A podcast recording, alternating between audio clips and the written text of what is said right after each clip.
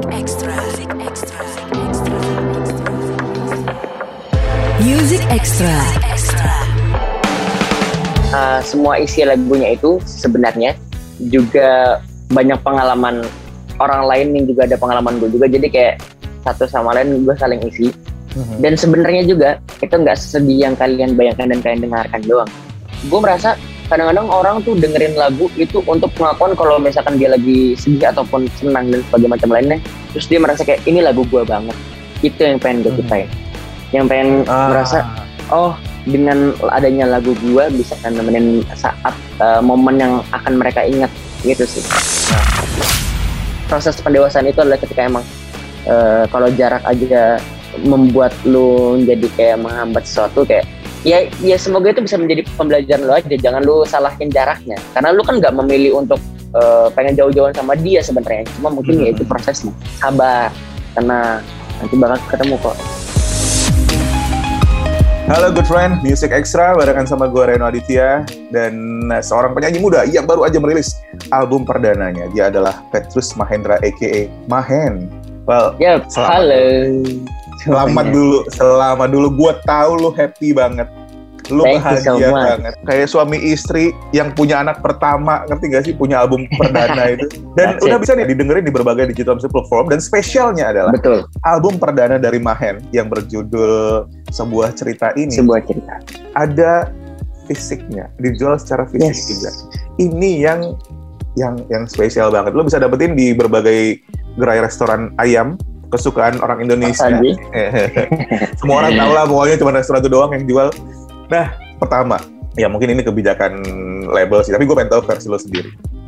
Yep. Ingat kalau ngomongin soal punya album, zaman sekarang nggak sulit bikin album, tapi dipasarkan secara fisik itu kan sebuah ke kepercayaan yang luar biasa nih. Oke. Okay. Uh, lo tahu nggak sih ketika ini album album ini dibuat akan dijual secara fisik? Uh, awalnya memang kita hanya mencanangkan film mencanangkan kayak me merencanakan sebuah album itu memang dijadikan di digital memang cuma ketika memang kita ada uh, proses bikin uh, albumnya itu sebenarnya itu kayak pelan-pelan banget slow banget terus ada uh, si ini gerai toko makanan ini hmm. datang ya ngobrol sama label juga dia menawarkan diri untuk gimana kalau kami ikut uh, kerjasama membantu uh, Mahen untuk punya CD fisik juga.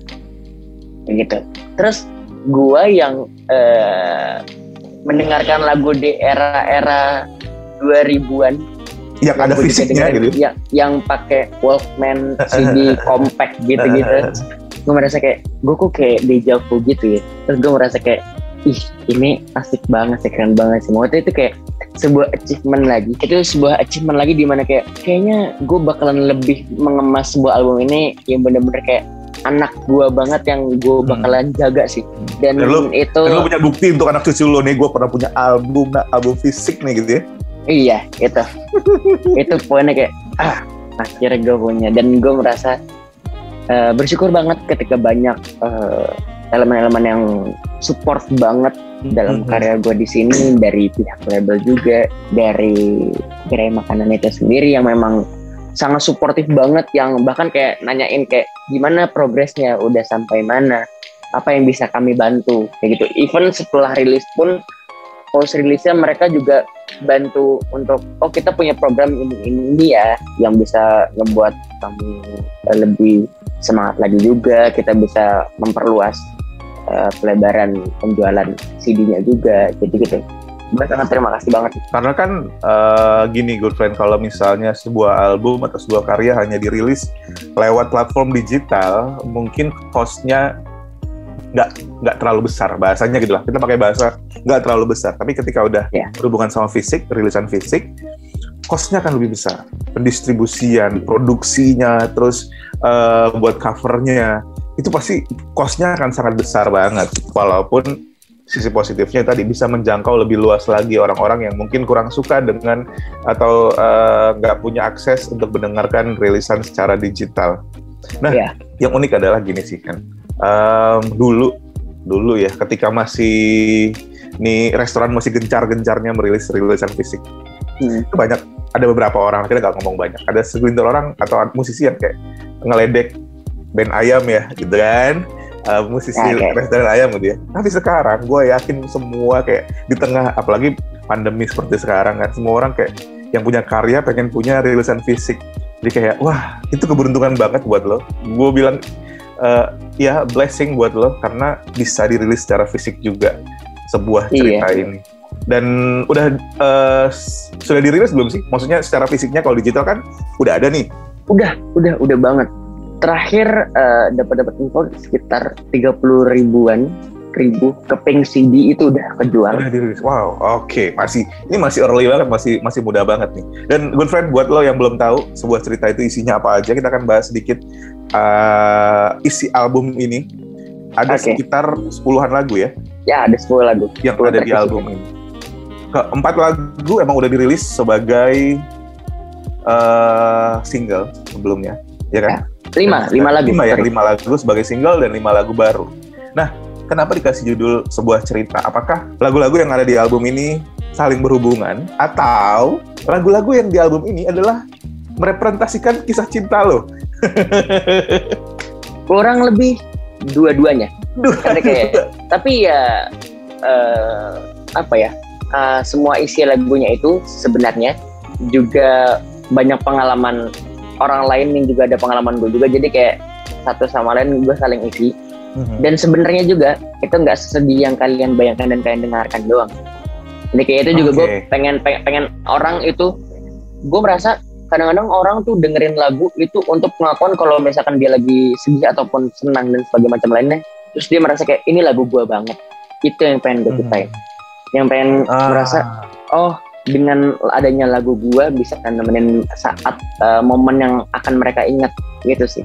Nah, jadi bukan iya, gue iya. pengen ngajak kan memang mostly lagunya lagu galau ya. Gue nggak pengen ngambil point of view di mana kayak lagu gue itu dijadiin bahan mereka untuk lebih galau lagi. Tapi semoga Mhm. lagu gue bisa menemani mereka menggalau-galau tapi setelah itu mereka oke gue harus step forward. Terima kasih dengan adanya lagu ini gue menjadi semakin kuat lebih ke situ sih point of view-nya sampaikan Iya iya iya iya. itu adalah apa yang ingin disampaikan sama Mahen lewat album sebuah cerita ini. Tapi gimana lo menangkap ceritanya, menangkap lagunya, Good Friends itu terserah lo. Bagaimana orang yang menikmati aja. Mudah-mudahan kayak uh, satu frekuensi pada akhirnya jadi sama-sama bisa menikmati. Ya. Dan lima lagu yang udah dirilis duluan sebagai single tuh ada Pura-Pura Lupa, Seamin Tak Seiman sih. Ini gue suka banget sama judul lagu ini. Seamin Tak Seiman, Luka Yang Kurindu, Datang Untuk Pergi, dan juga Foto Lama. Berarti eh, ada Cinta Selesai, itu lagu single terbarunya ya. Cinta Uh, Selesai cinta selesai itu yang yang pertama yang pertama jadi ya. kayak pura-pura lupa lu kan rindu datang untuk pergi cinta selesai dan itu kayak Not You itu yang pertama pertama Oke. Nah, lagu-lagu baru, gue menemukan satu lagu yang gue belum denger nih ya, eh, isi album lo. Tapi ada satu lagu yang Oke. berjudul ber- berbahasa Inggris. It's okay not to be okay. Tapi Yes, judulnya Okay aja. Be atau, atau lo emang eh, membawakan lagu berbahasa Inggris di lagu ini? itu lagu bahasa Inggris Oh, lagu bahasa Inggris. Nice, nice. nice. Kenapa? Kenapa juga pengen- lagu bahasa Inggris.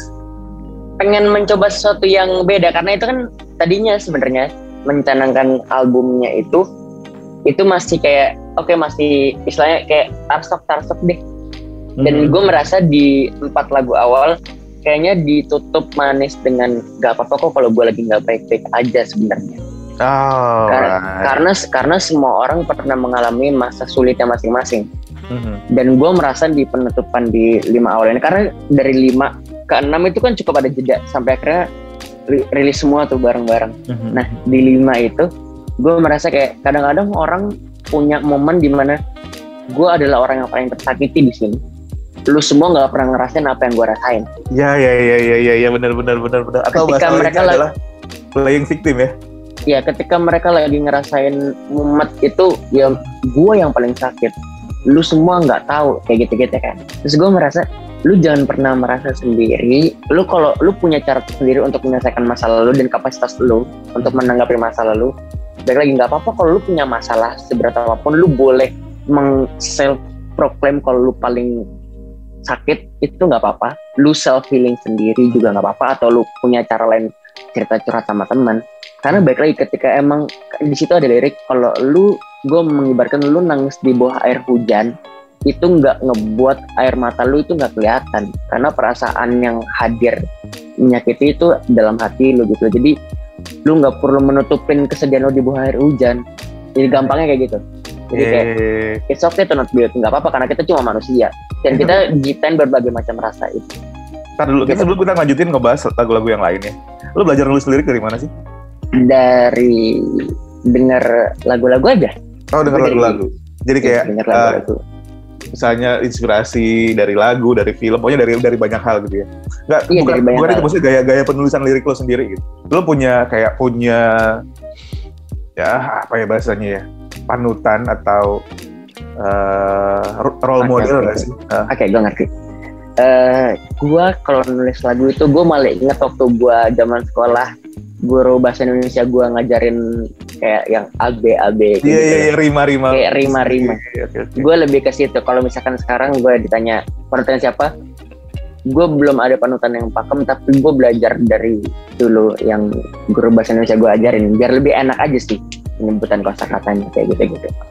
Oke. Ah, selain It's Okay Not to Be Okay juga ada Arloji ya lagu baru ya. Hmm. Arloji ini tentang apa? ini kayak menunggu kepastian yang emang gak kunjung datang gitu. Maksudnya kayak dalam arti lu cuma menunggu harus ke waktu ini menunggu redam semua rasa putar ke arah yang kau mau. Walau hati ini maksudnya aku di sini bersama lo juga tetap nunggu lu loh walaupun lu nya nggak tahu kapan kita. Dan by the way, ini lagu ini diciptain sama uh, gua ketemu orang ini di lapangan bola. Unik banget karena gue juga gue suka main bola. Jadi Pinter. Ini dia, bukan dia gue ciptain. memang pencipta lagu. dia pencipta lagu, dia songwriter. Oh iya. dan iya. gue ketemu dia di situ terus dia nah, nawarin ini bang coba dengerin dan gue merasa dia punya bakat Arloji ini bisa kita bilang lagunya laki banget ya, mewakili perasaan cowok-cowok yang nunggu ya. iya iya iya iya Ada lagi LDR, LDR dari judulnya sih ya LDR gitu kan. Tapi sudut apa yang lo ambil dari lagu ini?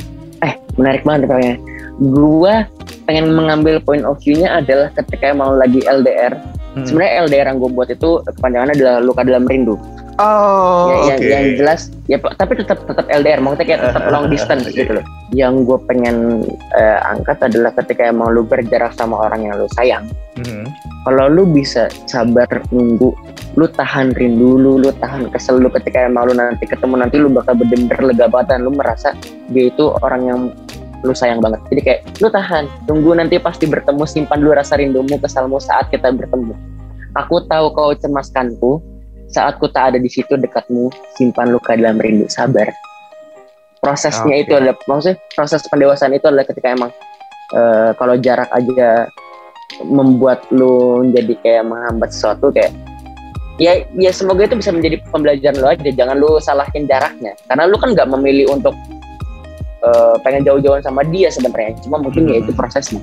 Sabar tenang nanti bakal ketemu kok Dan ini berpotensi Good Friends jadi anthem lo yang LDR ya. ya Karena dan itu semua orang LDR pasti merasakan itu deh. Iya kan? Eh, perasaan insecure karena pasangannya jauh, kangen Betul. tapi bosen video call doang atau texting doang. Terus Soalnya- belum lagi godaan-godaan lainnya gak sih?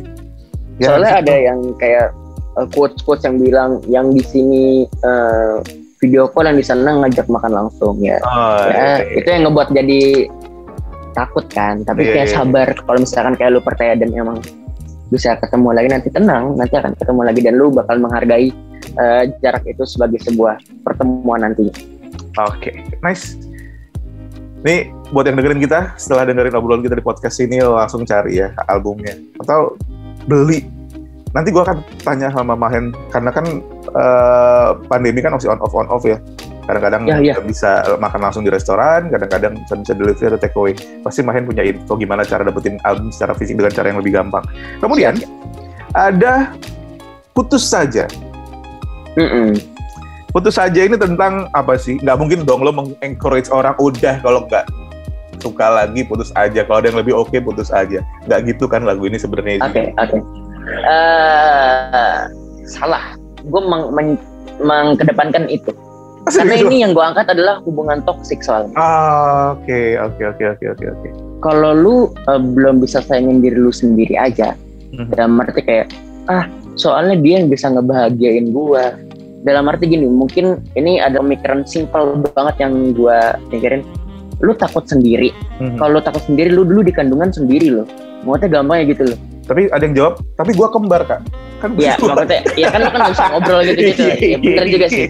Cuma maksudnya, dalam arti ketika emang gue nulis liriknya, eh sorry, ini eh, lagunya ciptain Kak Ilham.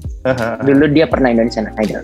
Oke. Terus gue suka banget liriknya dia yang di mana dia tulis kayak Sudah begitu jauhkah hati kita Sudah begitu tawarkah cinta kita Sehingga dirimu tak pernah menganggapku ada.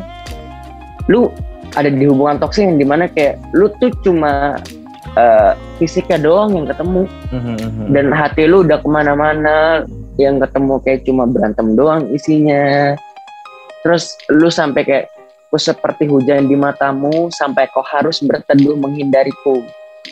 Kata jodoh tak berlaku untuk hubungan kita.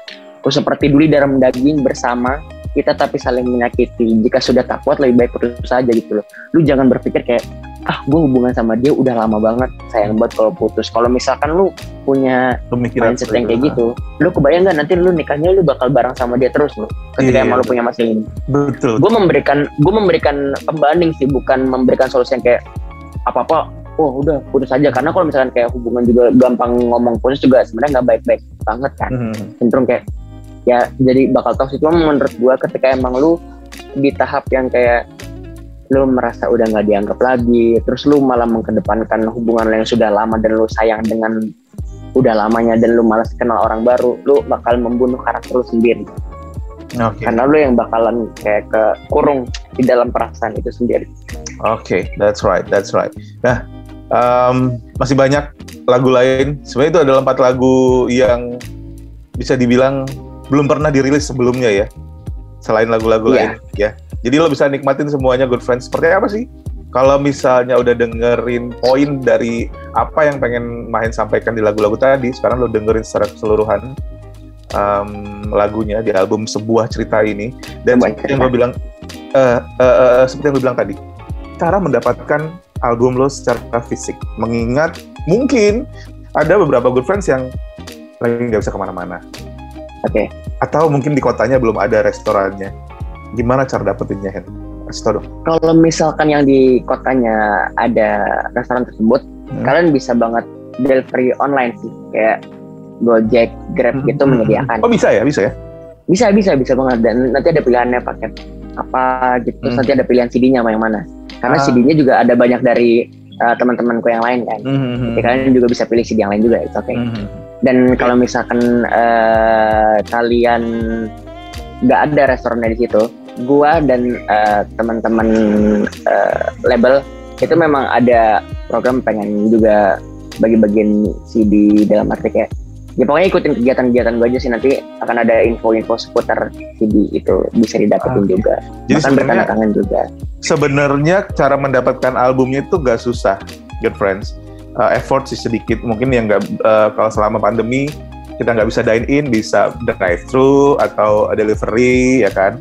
Atau misalnya um, di kota lo belum ada, lo cek di Instagramnya Mahen Petrus Mahendra. Tanya nggak? Tanya aja. Biasanya kalau baru punya album, ketika albumnya ditanyain pasti semangat jawabnya. Ya kan? Betul banget. Ya katanya kak gimana dong mau dapetin albumnya? Gitu. Siapa tahu tadi eh, jadi label jadi kepikiran oke daerah-daerah yang belum belum ada restorannya mungkin ada Oke. cara cara dapetinnya lebih gampang gitu. Tapi yang jelas satu album ini kayak menjawab banyak pertanyaan banyak keraguan orang mungkin gue yakin. Dan menjawab tantangan eh, menjawab diri lu sendiri menantang diri sendiri masih kemarin-kemarin. Bisa nggak sih gue konsisten dan menghasilkan sebuah album? Dan ini dia Iya. cerita album perdana dari Petrus Mahendra. Ini sebagai penutup, gue cuma mau ngucapin selamat, Hen. Mudah-mudahan lu konsisten terus dengan karya lo, thank you so much ya kan? Semakin Semoga, berkembang. Gak cuma Yap. buat diri sendiri, tapi mungkin one day lo akan menghasilkan Pastinya. karya buat orang lain juga. Yap. Well, ini obrolan yang seru banget. Terima kasih banyak, Petrus Mahendra. Good friends, kita ketemu lagi Ya. di edisi lainnya Music Extra barengan sama gue Reno. Music Extra.